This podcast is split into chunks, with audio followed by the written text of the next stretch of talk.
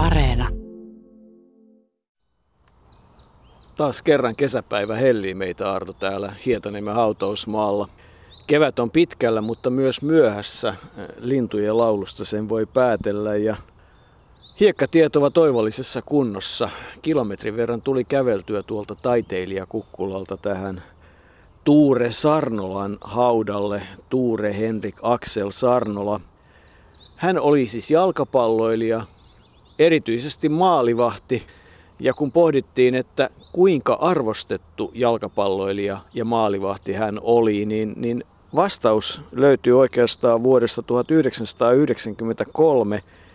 Silloin nimittäin valittiin ensimmäiset suomalaiset jalkapalloilijat jalkapallon Hall of Fameen kunniakalleriaan ja siinä joukossa, johon Tuure Sarnolakin kuului, ovat muun muassa sellaiset nimet kuin Frenkel, Hirviniemi, Lehtonen, Myntti, Paalman, Rytkönen, Soinio, Tammisalo, Tolsa ja Viinioksa. Ja aika monen näistä haudalla on muuten tarinaa jo tehty. Tarina on tehty aika monen haudalla ja näillä samoilla hautojen haminoilla oltiin vuosi sittenkin tässä hyvin lähellä Tuure Sarnola hautaa, kun teimme juttua Pertti Alajasta, palloliiton varsin varhaisessa vaiheessa jo menehtyneestä puheenjohtajasta ja maalivahdista myös. Mutta nyt tehdään siis hänen oppi Tuuresta ja Tuure oli todella ensimmäisenä näiden, näiden valittujen joukossa tuonne kunniagalleriaan. Hänen esittelynsä kunniagalleriassa otsikoitiin aikaansa edellä. Ja luenpa tästä sen tekstin, niin saamme suunnilleen selville, mistä minkälaista jalkapalloilijasta ja maalivahdista oli kysymys.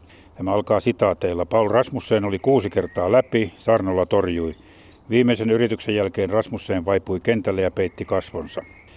Tämä on Yrjö Asikaisen selostus Tanska-Suomi maaottelusta vuodelta 1949, mutta sitten jatkuu tämä Hall of Fame-teksti. Tuure Sarnolan vaikutus suomalaiseen jalkapalloon ei rajoittunut pelikentän sisälle ja yhtä laaja-alainen oli hänen pelityylinsä maalivahtina. Tysse, monet sanovat kyllä Tusse, mutta Tysse lukee tässä ihan yllä kirjoitettuna, oli ensimmäinen suomalainen maalivahti, joka otti aktiivisesti osaa joukkueensa pelin ohjaamiseen ja avaamiseen. Uransa jälkeen Sarnola edisti saman mallin maalivahtien kehittymistä palloliiton maalivahtikouluttajana yli kolmen vuosikymmenen ajan. Ulottuvasta maalivahdista tuli ensimmäinen kuopiolainen maajoukkuepelaaja, kun vain vuoden maajoukkuetta valmentanut unkaraisluotsi Gabor Obic valitsi hänet maajoukkueeseen vuonna 1939. Sarnolan maajoukkueen debyytti vierasottelussa Tanskaa vastaan oli yhtä mieleenpainuva kuin aikoinaan Kuopion pallotovereissa. Kummassakin torjuttu rangaistuspotku. Samana vuonna 22-vuotias Sarnola onnistui loistavasti toisenkin kerran, kun kaksinkertainen maailmanmestari Italia onnistui voittamaan Suomen vain vaivoin vasta avatulla Helsingin Olympiastadionilla. Kokemus teki Kuopion pallotovereista HPSn paitaan sotavuosina vaihtaneesta Sarnolasta entistä paremman. Huipputorjunnat vuosien 1948 ja 1949 maaotteluissa olivat johtaa Suomen ensimmäiseen ammattilaissiirtoon, mutta siihen 30 maalivahtia pidettiin jo liian vanhana. Sarno lopetti pelaajana kauteen 50 voitettuaan 33-vuotiaana Ilveskissoissa ensimmäisen Suomen mestaruutensa. Tässä tuli jo niin paljon, että en tiedä onko meillä asiaa enää loppuajaksi, mutta kyllähän tätä, tässäkin mainittuja asioita voidaan monella tavalla lisää avata. Erityisesti avataan lisää ja oikeastaan ensimmäinen asia on se, että miksi nimenomaan jalkapallo maalivahti ja, ja se oikeastaan oli aika luonnollinen asia.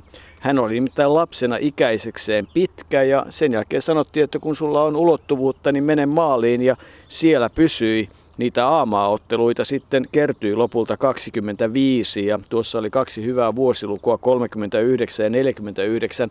Molempina vuosina nimittäin Tuure Sarnolaa tietyllä tavalla haviteltiin ulkomaille 39 pelaamaan Ruotsiin Alsvenskaniin ja 49 sitten Englannin liikaan tai ainakin Britanniaan ja silloin kerrottiin, että sen aikaista rahaa 15 000 puntaa olisi Sarnola saanut siirtomaksuna. Se on selvästi enemmän kuin mitä hän koskaan jalkapallolla elämänsä aikana oli tienannut, jos pitää paikkansa se tieto, mikä meillä on, että kerran kaksi tonnia ja siinä se oli. Niin, meillä on semmoinen tieto, että, tai se on meidän tietomme, vaan Tuuri Sarnola jossain haastattelussa itse kertoi saaneensa kerran tuollaisen ylimääräisen stipendin Helsingin palloseuralta, kun oli Max Viinioksan kanssa mennyt ravintolaan ja Viinioksa oli esitellyt hänelle jollekin, hänet jollekin liikemiehelle, joka oli sitten jossain keskustelun vaiheessa antanut kirjekuoren. Kirjekuoressa oli ollut 2000 markkaa ja liikemiehen mukaan se oli palkkio hänen hienoista esityksistään HPSn painassa. Ja Tuuri Sarnila itse kertoi haastattelussa, että hän vei rahat kotiin vaimolle. Niin, vaimolle, joka oli kuukauden verran nuorempi. Tuure Sarnolahan on syntynyt 30. päivä huhtikuuta 1917 on meidän terminologiassamme itsenäisy lapsia, koska syntyi samana vuonna kuin Suomi itsenäistyi. Ja 15. päivä maaliskuuta 1993 75-vuotiaana kärsittyään sitä ennen pitkään ikävästä muistisairaudesta. Hän menehtyi ja siunattiin. Urheilumuseolla oli tunnelmallinen muistotilaisuus, jossa muun muassa Pertti Alajakin puhui. Mutta se jalkapalloura, sehän alkoi 34 oikeastaan aika lailla tai 30-luvulla Kuopiossa, jonne perhe oli Helsingistä muuttanut, perhe, jonka alkuperäinen nimi oli Stroll, eli he olivat ruotsinkielisiä. Se on oma tarinansa, miten Tuure Sarnolasta tuli nimenomaan Sarnola, mutta 34-36 hän oli Kuopion pallotovereissa, 37 vuoden Iisalmessa PK37 seurassa on sen perustajajäsen ja työskenteli sen kansakoulun ja ammattikoulun jälkeen siis vuoden verran Iisalmessa ennen kuin sitten palasi asepalvelukseen Kuopioon ja muutaman vuoden pelasi sitten Kuopion pallotovereissa ja oli nostamassa kopareita mestaruussarjaan. Pelasi myös Kuopiossa ollessaan ne ensimmäiset maaottelut. Siinä se melkein koko Kuopion historia tulikin, mutta lähdetään kuitenkin ihan siltä, siltä sen verran alusta, että, että kyllähän Stroll-nimisen henkilön muuttaminen Helsingistä Kuopioon on ollut aika erikoista sanoisin, koska täysin ruotsinkielinen perhe ja Kuopio mentiin, mutta hänen isänsä Aksel oli helsinkiläinen ja ruotsinkielinen ja rautatieläinen ja tuota, sai vuonna 15 komennuksen Kuopioon – jossa Tuurekin sitten vuonna 17 syntyi. Ja äiti Hulda, joka oli niin ikään oma sukua Jerppe, oli helsinkiläinen, mutta ei voinut muuta kuin lähteä mukaan, koska isän työpaikka oli siihen aikaan se, joka merkitsi. Ja sitten kun Tuure oli käynyt kansakoulun, niin isän jäljillä hän lähti VRlle rautateille töihin, tuli viilariksi ensin ja niin kuin sanoit sitten oli Iisalmessa vähän aikaa nimenomaan veturin lämmittäjänä ja, ja palasi sitten Kuopioon, mutta tuo nimi Sarnola, miksei se ole Stroll, niin niin kuin sanoit, niin siihen on hieman erilaisempi tarina siihen taustalle, koska voisi hyvin kuvitella, että jos nimi on Almond Stroll, niin kuin hänen veljensä nimi oli, niin Kuopiossa se kyllä herättää ihmetystä. Ja kun hän halusi, veli halusi poliisiksi, ja tämä Stroll ei nyt sitten oikein kuulostanut suomalaiselta. Kuopiolaiset vähän sitä ilmeisesti protestoivat ja vanhemmat eivät suostuneet nimeään vaihtamaan, mutta Veli sai luvan vaihtaa nimiä ja sitten yhdessä Tuuren pikkuveljen kanssa sitä etsittiin ja Sarnolaan päädyttiin vuonna 1935 ja näin Tuuresta tuli Sarnola. Vanhemmat pysyivät edelleen Stroolina ja Almondista tuli poliisi ja Tuurekin sai sitten kokea sen, että kääntäenkin siitä nimestä saattaa olla jotain hankaluutta.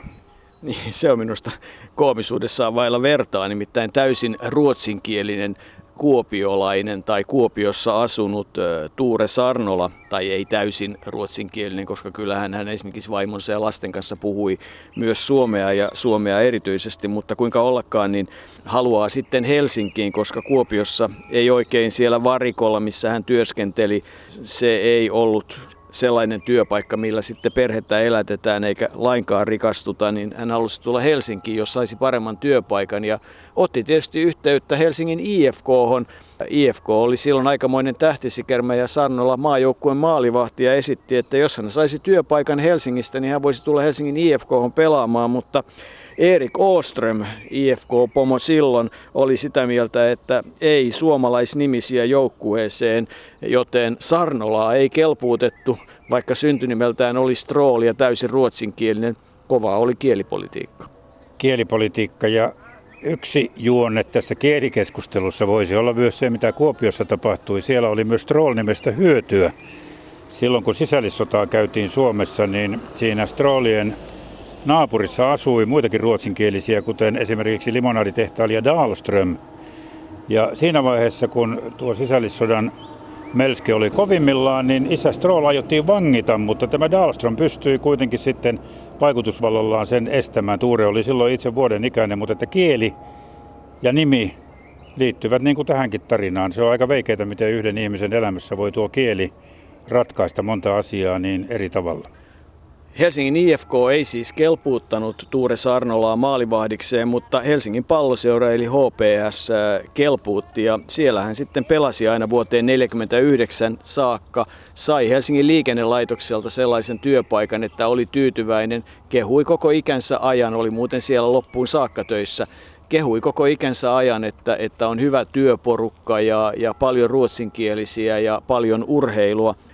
Helsingin palloseurasta hän todella sitten viimeiseksi pelivuodekseen siirtyi Ilveskissoihin, sarjaan nousseeseen Ilveskissoihin ja sen ainoa mestaruutensa silloin sai. Mutta kyllähän tietysti kuvaavaa Tuure Sarnolan elämässä on se, että hänellä, niin kuin monella hänen ikäisellään, oli suuri unelma saada edustaa Suomea olympiakisoissa.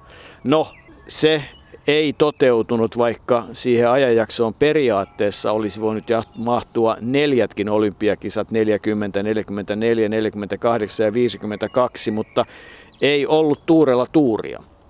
Tuure joutui käymään sen saman sotatien kuin niin monet siihen aikaan ja, ja tuota, selvisi siitä sodasta sinänsä. Kyllä hänellä 10 prosentin invaliditeetti oli, mutta ei hänen poikansa Seppo Sarnolakaan oikein tiennyt, mistä se johtui, näkyy vain joskus verotuksessa, mutta hän selvisi siitä lähes haavoittumatta, oli, oli ensin talvisodassa veturin lämmittäjänä, mutta sitten jatkosodassa viestipataljoonassa ja joutui sitä kautta myös tuonne rintamalle Terijokea myöten hän kävi, kävi sen sotatien aikana, mutta kun puhuit niistä olympiakisoista, niin tietysti hänen haaveensa oli pelata 40 omissa olympiakisoissa. No se ei tietenkään toteutunut, kun ei ollut kisojakaan. 44 ei ollut kisoja sodan takia. 48 Suomella ei ollut joukkuetta Lontoossa, ei Suomi saanut joukkuetta Lontoon kisoihin. Ja 52 siinä vaiheessa, kun oli siellä omat kisat ollut, niin Sarnolla oli sitten, hän sairastui tuberkuloosiin ja se esti hänen pelaamisensa, joten siinä kävi miehellä kyllä, sanotaan nyt sitten huono tuuri. Siihen sota-aikaan tietysti liittyy myös se, että, että Suomen maajoukkue kuitenkin sitten välirauhan aikana liikkui, pelasi muun muassa Ruotsia vastaan, kärsi 2-3 tappion ja matkusti sieltä sitten syyskuun alussa, syyskuun ensimmäinen päivä pelattiin Leipzigissä ottelu, jota kutsuttiin verilöylyksi, eli Leipzigin verilöylyksi. Suomi kärsi 0-13 tappion ja, ja se on tietysti ollut aikamoinen kokemus. Saksalaiset tekivät kaikkensa, että voiton siitä pelistä saivat. Näin ja siinä kävi. Tuossa tuli mieleen nuo, tuo teksti, mikä oli, oli Hall of Fameissa, niin siinä puhuttiin Tanska-ottelusta ensimmäistä, jossa hän torjui rangaistuspotkun, niin itse Tuuri Sarnola sanoi, että se oli erittäin tärkeä hänen uransa kannalta, koska se antoi itseluottamusta. Ja sitten toinen oli se ottelu, jonka Suomi hävisi Italialle 2-3, niin eri lähteet väittävät, että Sarnola olisi torjunut siinä ottelussa 80 kertaa. Sitä voi pitää jalkapallossa aika, aika suurena määränä. No kyseessä oli kuitenkin Euroopan mestari ja, ja vuonna 1939 heinäkuussa Olympiastadionilla tuo ottelu oli ja siinä kyllä todettiin että torjui 80 laukausta ja pukkausta. Eli, eli kyllä italialaiset jonkinlaista vauhtia pitivät siellä Suomen maalilla, mutta mielenkiintoista siinä pelissä on se, että Suomikin on tehnyt kaksi maalia siinä ottelussa niin, että että ei ihan huonosti. Sodan aikanakin pelejä oli, erityisesti Karhumäen kesäkisat, niitä myös Karhumäen olympiakisoiksikin kutsuttiin heinäkuussa 1942 ja yksi sellainen ottelu, josta on myös paljon materiaalia on, kun Äänislinna ja Karhumäki kohtaavat ja väkeä seuraamassa 15 000, peli päättyy 0-0 ja silloin muun muassa niissä otteluselostuksissa todettiin, että, että kyllähän eh, se oli merkittävä tapahtuma, kun maajoukkueen maalivahtikin pelasi siinä ottelussa, mutta sodan aikaa liittyy tietysti myös iloinen asia, kun eh, puoliso Aino Hakkarainen löytyi ja sen seurauksena sitten Ritva syntyi 43 ja Seppo, joka aika lailla poika meille on avannut Tuure Sannulan elämää sitten 45. Ikävää tietysti oli, että Aino Sarnola tai oma sukua Hakkarainen menehtyi jo 50-vuotiaana 1968, eli Eli siinä oli sitten Tuure Sarnolla monellakin tavalla sinä vuonna surua. Mutta oman peliuransa jälkeen, joka siis päättyi sinne Tampereen Ilvekseen. Hän ei siis koskaan Tampereella asunut, voitti Ilveskissoissa siis Suomen mestaruuden ja sellainen nelikkö, jossa olivat Leo Turunen, Veikko Noponen ja Matti Laine, harjoittelivat kolmisen kertaa viikossa pallokentällä ja sitten pelasivat ne 18 ottelua pääosin vieraspaikkakunnalla, koska yksi ainoa joukkue Helsingistä pelasi silloin tuona kyseisenä vuonna 50 mestaruussarjassa ja se on minusta hyvä tietokilpailukysymys, että mikä joukkue on kyseessä. Ajattelin ihan samaa juuri kun veit sen suustani, mitä minun piti äsken kertoa, eli tuolla Ilveskissa vuoden, mutta se, se on varmasti vaikea kysymys. Mikä joukkue oli Helsingistä silloin mestaruussarjassa? Ei minulla olisi ollut aavistustakaan, että minun kolmas nimeni pelasi Helsingissä mestaruussarja, eli Kullervo. Kullervo oli yksi niitä, niitä Kallion alueen joukkueita. Kalliohan oli jaettu, oli työväenmailapojat, oli HKT, oli TMP ja oli Kullervo, jotka kaikki pelasivat muun muassa koripallon SM-sarjassa ja Kullervo oli yksi näistä joukkueista, joka silloin oli mukana. Mutta siihen loppui sitten todella se jalkapallo pelaajaura ja, ja alkoi se hyvin merkittävä erityisen merkittävä valmentajaura ja veikkaanpa, että nimenomaan se valmentajauran myötä Tuure Sarnolla esimerkiksi sinne Hall of Fameen valittiin, annetaan edesmenneen Pertti Alajan kuvata hiukan Tuure Sarnolaa. Tämä äänitys itse asiassa on varmasti yksi Pertti Alajan viimeisiä haastatteluja. Siitä ei pitkään kulunut, kun hän menehtyi, mutta Iloisena silloin vahvasti syöpäsairaana muisteli oppi-isäänsä Tuure Sarnolaa. Mä olin ensimmäistä kertaa tekemässä, mä olin 15-vuotias. Sanottiin, että mä olin hoikko junnu ja, ja että on mahdollista päästä Tuure Sarnolan valmennusrenkaaseen, jossa oli nämä Leo Ristakki, Kari Niskala ja Paavo Heinonen ja kaikki oli jossain maajoukkoissa. Ja, ja mä olin lähestymässä poikien maajoukkoita, jos oli jossain suurhaaveissa. Niin pallokentällä ensimmäisen kerran se oli niin kuin hurja hetki, kun sä menet niin edustusjoukkojen pukukauppiin ja tunnettiin tosi pieneksi, mutta sitten Tusse on siellä kentällä, oli sateinen keli ja silloinhan ei ollut tätä maalivahdin mitä nyt on, ja mä, mä olin aivan niin kuin helisemässä, että mulla oli jotkut räpiköimishanskat, sellaiset ihmeelliset, ja mä muistan, että hänen ensimmäinen juttu oli, se sanoi, että juu, että sinä menet Valmannin, Valmannin kauppaan Esplanadilla ja kysyt talvihanskojen vuoria ja ostat talvihanskojen vuoria. No mä menin sinne Valmannin, se löytyi siitä aika lähellä, missä on akateeminen kirjakauppa nyt.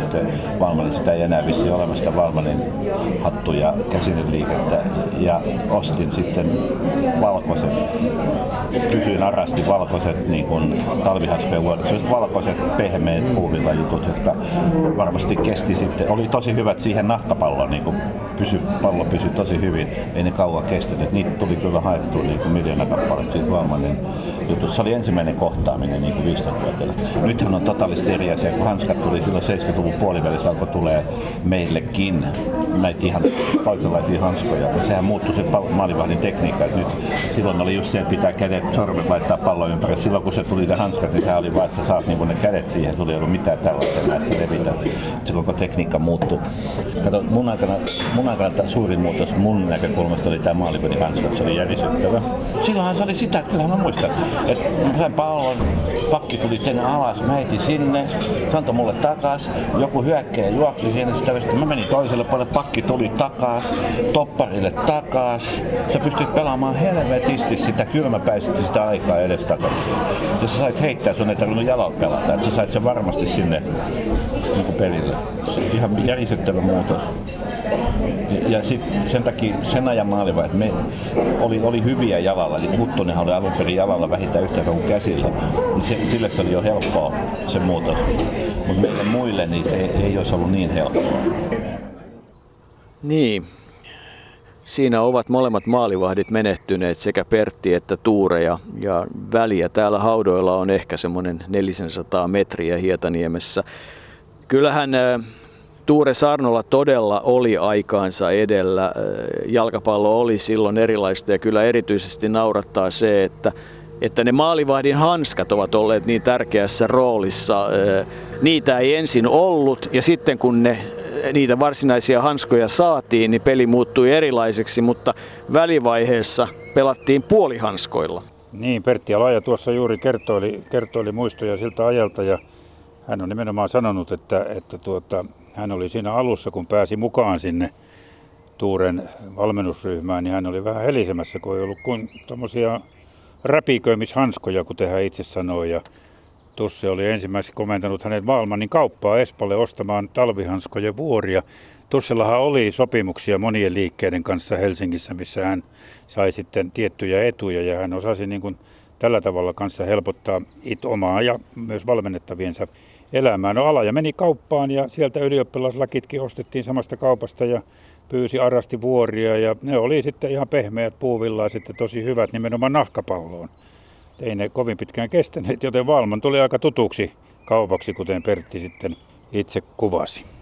Niin ja Tuure Sarnolan metodit olivat kyllä mielenkiintoisia. Siis se on jo puhuttu, se ulostulo ja, ja, ja tavallaan pelin ohjaaminen, jalalla pelaaminen, mutta ennen kaikkea se, että niin kuin itse asiassa monet parhaat suomalaisista valmentajista, kuten Robert Petersen, koripallovalmentaja, niin, niin myös Tuure Sarnolaa kuvataan opettajaksi. Eli että hän oli rauhallinen, kärsivällinen ja, ja omalla tavallaan ohjasi ja kun kritiikkiä tuli, niin se tuli kannustavana ja eteenpäin vievänä. Se, se on ollut monessa suhteessa se hänen, hänen vahvuutensa, mutta että kyllähän yksi merkittävä osa Tuure Sannolan elämää ja tragediaa siltä osin oli se tuberkuloosi, joka vuonna 1951 sitten aika vahvastikin ilmaantui.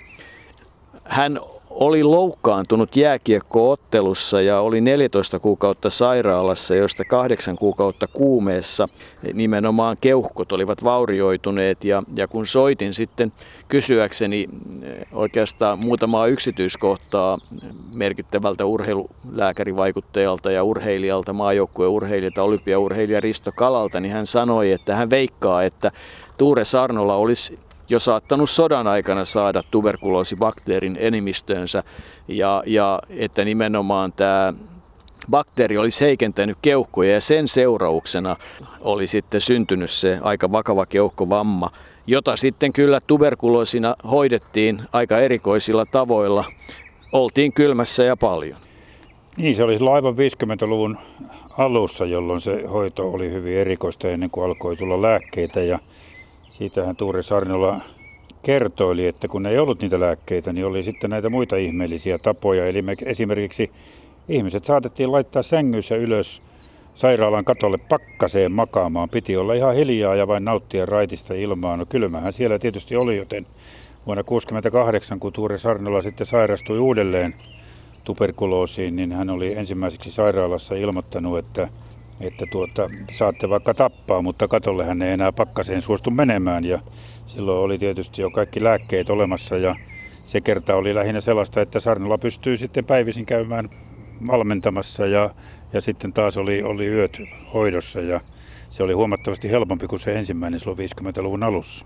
Ja siihen aikaan hiukan sen jälkeen osuu sitten se yksi hyvin mielenkiintoinen osa Tuure Sarnolan elämää, kun hän oli aina valmis auttamaan siellä sairaalassakin tuberkuloosista kärsineitä alkoholisteja, antoi heille rahaa ja pojat sitten tulivat myöhemmin maksamaan velkojaan. Hän oli aina valmis auttamaan, mutta yksi sellainen oli se, että hän halusi auttaa myös suomalaisen naisjalkapalloilun käynnistymistä ja vuosina 71-72 hän oli HJK päävalmentaja ja muun muassa Pertti Alaja muistelee, että Paavo Einiö, Aulis Rytkönen, Tuure Sarnola, Kaija Salopuro, Elisabeth Rehn. Siinä oli sellainen voimajoukko, jonka ansiosta suomalainen naisjalkapalloilu nyt 2020 on jo sellaisessa asemassa vähitellen kuin se pitää olla ja, ja naisten pelejä seurataan ja, ja ne saavat mediahuomiota miesten valmennusryhmässä hän, hän voitti mestaruuden 78 ja 81 ja nimenomaan maalivahtivalmentajana. Hän oli pidetty valmentaja. Monet sanovat, että Tusse oli, Tusse oli todella äärimmäisen tärkeä ja pidetty, mutta vastaavanlainen valmentaja hän ei ollut pojalleen ainakaan alkuvaiheessa Sepolle. Seppo arveli, että vahvana persoonana isällä oli kotona vähän semmoinen sotaväen asenne, että isä saattoi ottaa aluksi vähän paineita siitä valmennuksestakin ja kohdisti sitten sen tietyllä tavalla kovalla kurilla poikaansa, että selkäänkin tuli, jos oli aihetta, mutta joskus meni jopa liiallisuuksiin, Seppo myönsi. Mutta sitten tapahtui käänne, kun Tuure jätti valmennuksia, joukkuevalmennuksia, alkoi keskittyä enemmän maalivahtivalmennukseen. Hänestä tuli humaanimpi, paineet olivat pienemmät ja mitä Sepon saamaan kuriin tulee, niin se muuttui, kun Seppo täytti 18 vuotta. Silloin isä halasi minua ensimmäistä kertaa ja sanoi, että enää ei tarvitse kurittaa, koska olen jo aikuinen ja omillani. Se oli hänen tapansa sitten olla isä ja toisaalta toteuttaa sitä valmennusta ehkä vähän hellemmin vieraammille henkilöille. Siinä vaiheessa asuttiin jo Pihlajamäessä, jonne perhe muutti 60-luvun alussa. Ennen sitä Helsinkiin tullessa ei Helsingissä sodan jälkeen tai sodan jälkeen helppo ollut saada asuntoja. He asuivat ensin Mannerheimin tiellä, sitten pitkään Sallinkadussa, kunnes saivat sen vakuutusyhtiön asunnon niistä Pihlajamäen korkeista taloista, jotka edelleenkin siellä ovat perhe ei ollut missään vaiheessa varakas, vaikka Tuure todella oli siihen liikennelaitoksen varikon ja varaston työhönsä todella tyytyväinen. Myös kouluttautui kaiken aikaa lisää ja, ja pääsi sitten myös jopa Ruotsiin ja muualle ATK-oppiin viimeisinä vuosinaan niin, että, että kyllä se, hän oli semmoinen uskollinen ihminen siinä suhteessa, että että oli uskollinen sekä seuralleen että sitten työpaikalleen ja ei noita asuinpaikkojakaan kovin paljon vaihtunut. Oma osansa sitten todella sen puolison Ainon menehtymisen jälkeen oli se, että Tuure oli yksin ja yksinäinen, mutta tapasi sitten Rouva Wexströmin. He eivät koskaan asuneet yhdessä, mutta siitä muodostui sellainen ystävyyssuhde ja liitto, että sen kanssa Tuure Sarnolan oli sitten parempi niitä loppuvuosiaan elää. Jalkapallon parissahan se aika kului ja oma anekdoottinsa on se, että Pertti Alaja muistelee, että hänen ikäpolvelleen se joka pojan jalkapallo-opas, jonka Tuure Sarnola yhdessä Aulis Rytkösen kanssa teki, kuului sellaiseen jokaisen nuoren jalkapalloilijan lukemistoon.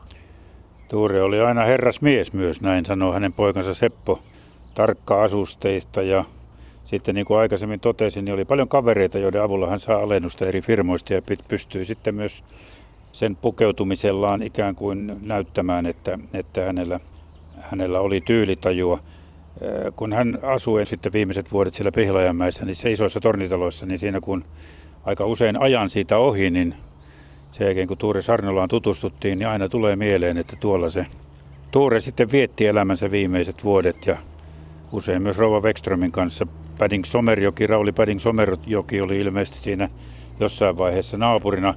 Tietysti Seppo Sarnola meille kertoi myös niistä Tuuren viimeisistä ajoista, jotka eivät sinänsä olleet ehkä kaikkein parhaita, koska tuli muistisairaus ja, ja tuota, siihen aikaan hän pääsi sitten aina välillä livahtamaan. Löytyy joskus asemalta lähdössä Kuopioon, eikä oikein hoitopaikkaakaan löytynyt ja se oli vähän omituinen vaihe hänenkin elämässään. Seppo Sarnola totesi, että kaikki oli vähän niin kuin Kafkan maailmassa, että isä oli ihmeissään.